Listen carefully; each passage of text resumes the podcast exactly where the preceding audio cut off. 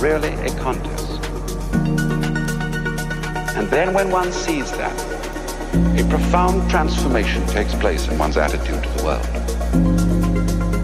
Instead of looking upon life as a contest, it becomes a dance.